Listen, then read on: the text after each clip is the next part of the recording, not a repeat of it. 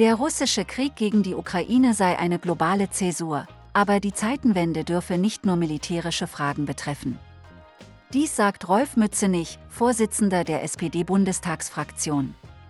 Sein jüngst erschienener Beitrag in der Zeitschrift IPG trägt den Titel Eine Welt im Umbruch. Wir hören hinein. Als in den Morgenstunden des 24. Februar 2022 der russische Überfall auf die Ukraine begann, hat sich die europäische Sicherheitsordnung, aber auch die internationale Politik grundlegend verändert. Mit dem verbrecherischen Angriff auf die Ukraine endete der Traum eines gemeinsamen Hauses Europa und das in der Charta von Paris 1990 ausgerufene neue Zeitalter der Demokratie, des Friedens und der Einheit.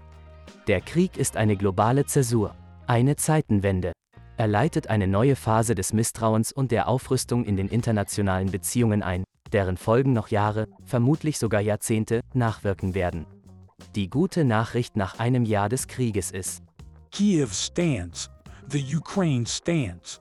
Democracy stands. Wie es US-Präsident Biden bei seinem Überraschungsbesuch in Kiew Anfang dieser Woche treffend formulierte. Der Besuch des amerikanischen Präsidenten nur wenige Tage vor dem Jahrestag der Invasion war weit mehr als nur symbolisch. Er zeigt klar und deutlich, Putins imperiales Ziel, die Ukraine innerhalb weniger Tage zu überrennen, ist krachend gescheitert. Trotz enormer menschlicher und wirtschaftlicher Verluste ist es Putin nicht gelungen, das ukrainische Volk zu brechen oder den Westen zu spalten. Ganz im Gegenteil. Putins Angriffskrieg hat die Ukrainerinnen und Ukrainer als freie und souveräne europäische Nation zusammengeschweißt und zu einer Renaissance des Westens geführt. Sowohl die NATO als auch die EU haben zu einer neuen Geschlossenheit gefunden, die wohl viele einschließlich Putin vor einem Jahr nicht für möglich gehalten hätten.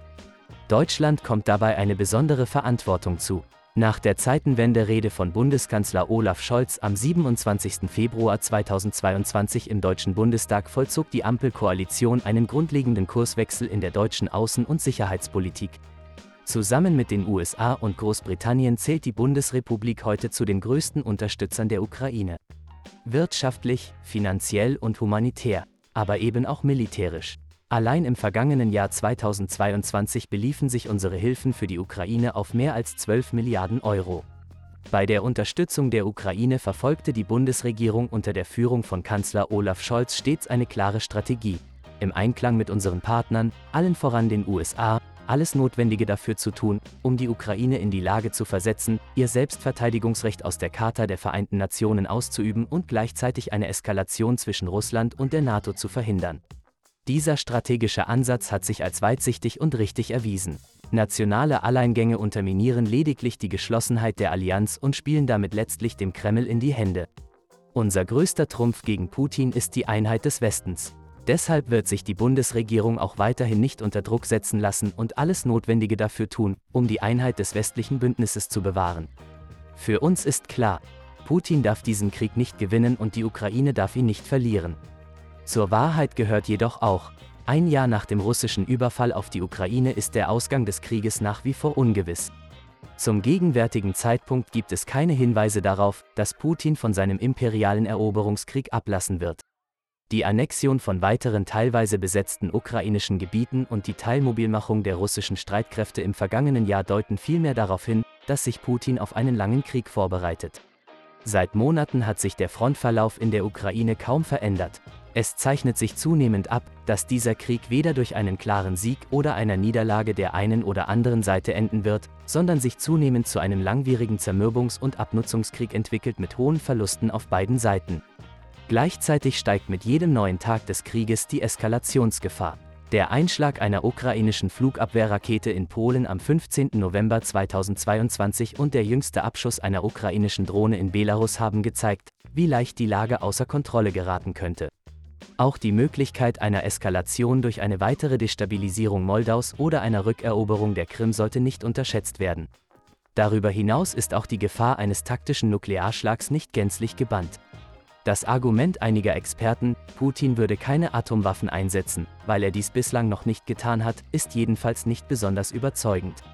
Am Ende kann niemand wissen, wie Putin im Falle einer sich abzeichnenden Niederlage reagieren würde. Selbst ein Szenario, in dem die Ukraine triumphiert und Putins Regime zerfällt, birgt die Gefahr, dass russische Massenvernichtungswaffen in noch radikalere Hände fallen, was ein Desaster für die Ukraine, aber auch für die globale Sicherheit bedeuten würde.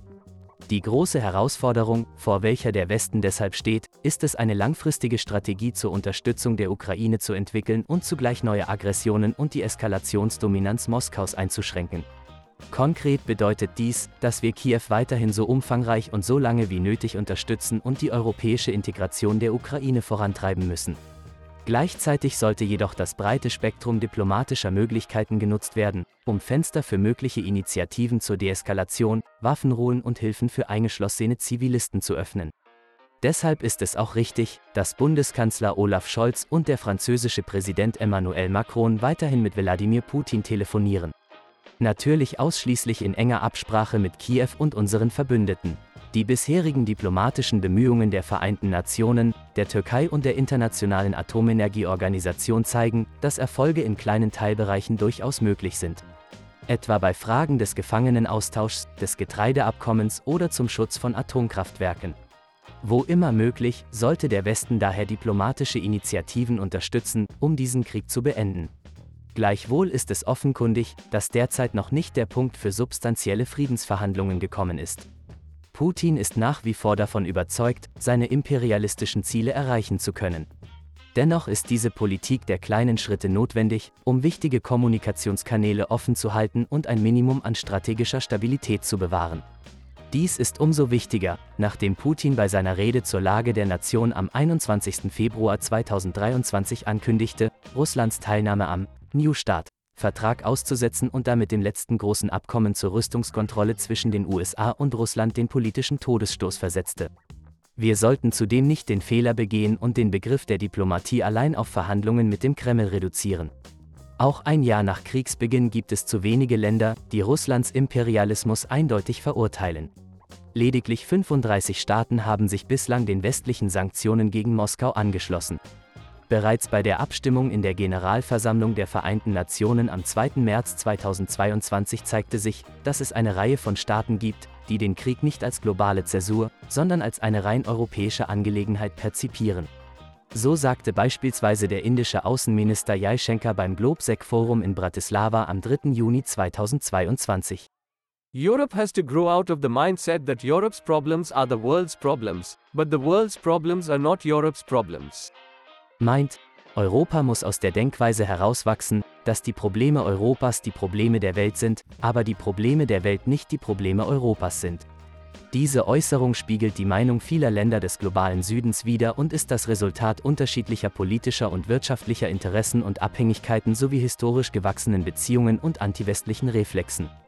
Die Wahrheit ist jedoch, dieser Krieg betrifft uns alle. Er bedroht unsere auf gemeinsamen Regeln beruhende internationale Ordnung, wie auch die Weltwirtschaft und globale Nahrungsmittelversorgung. Bereits seit Kriegsbeginn verfolgt Bundeskanzler Olaf Scholz daher eine Strategie, die darauf beruht, neue Modelle der Zusammenarbeit mit den Ländern des globalen Südens zu etablieren. Dazu gehört etwa die Einladung an Argentinien, Indien, Indonesien, Senegal und Südafrika zum G7-Gipfel ins bayerische Elmau wie auch seine jüngsten Afrika- und Lateinamerika-Reisen. Die Politik dieser Scholz-Doktrin kann bereits erste Erfolge verbuchen. So ist es beispielsweise auf dem G20-Gipfel auf Bali im Anschluss an die Peking-Reise von Kanzler Scholz gelungen, Russland in Maßen zu isolieren und das nukleare Tabu wieder zu stärken. Darüber hinaus liegt es auf der Hand, dass der Westen aufgrund seiner Unterstützung für die Ukraine als möglicher Vermittler im Ukraine-Krieg kaum in Betracht kommt.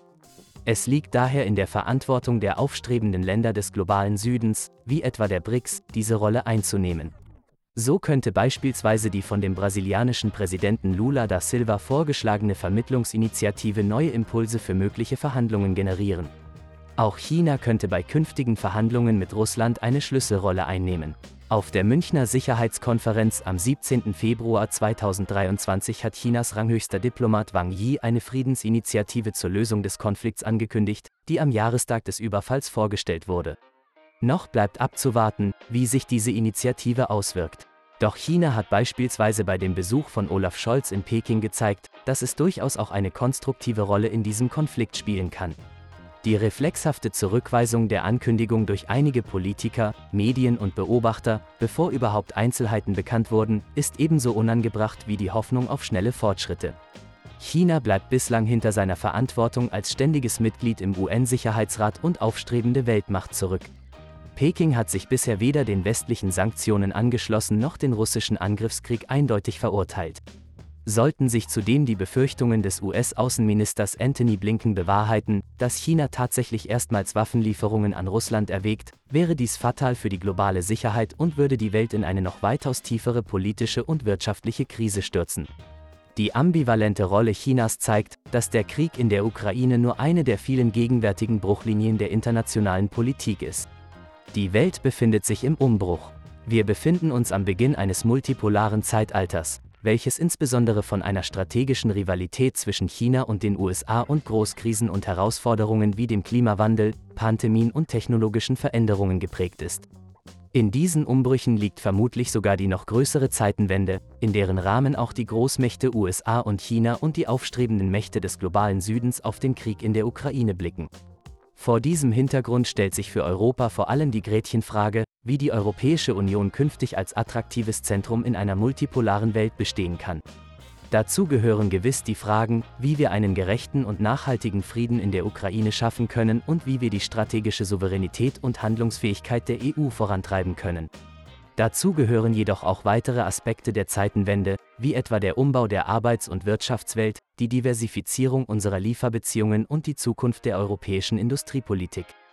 Die Zeitenwende auf rein militärische Fragen zu beschränken, wird den komplexen Herausforderungen in der einen Welt nicht gerecht die Beseitigung von Hunger, eine gemeinsame wirtschaftliche Entwicklung, die das Klima schont und gute Arbeit schafft, sowie Abrüstung und die Stärkung des Völkerrechts und internationaler Organisationen bleiben auch in der Zukunft eine Aufgabe für eine demokratische und friedliche Politik. Auf diese Mittel zu verzichten oder sie zur Problembearbeitung in Frage zu stellen, würde der Zeitwende eine noch dramatischere Wirkung geben als ohnehin schon. Dies schreibt Rolf Mützenich, Vorsitzender der SPD-Bundestagsfraktion in der Zeitschrift IPG am 24. Februar 2023. Diese Audioversion wurde unterstützt von Studio Fritz. Bis bald.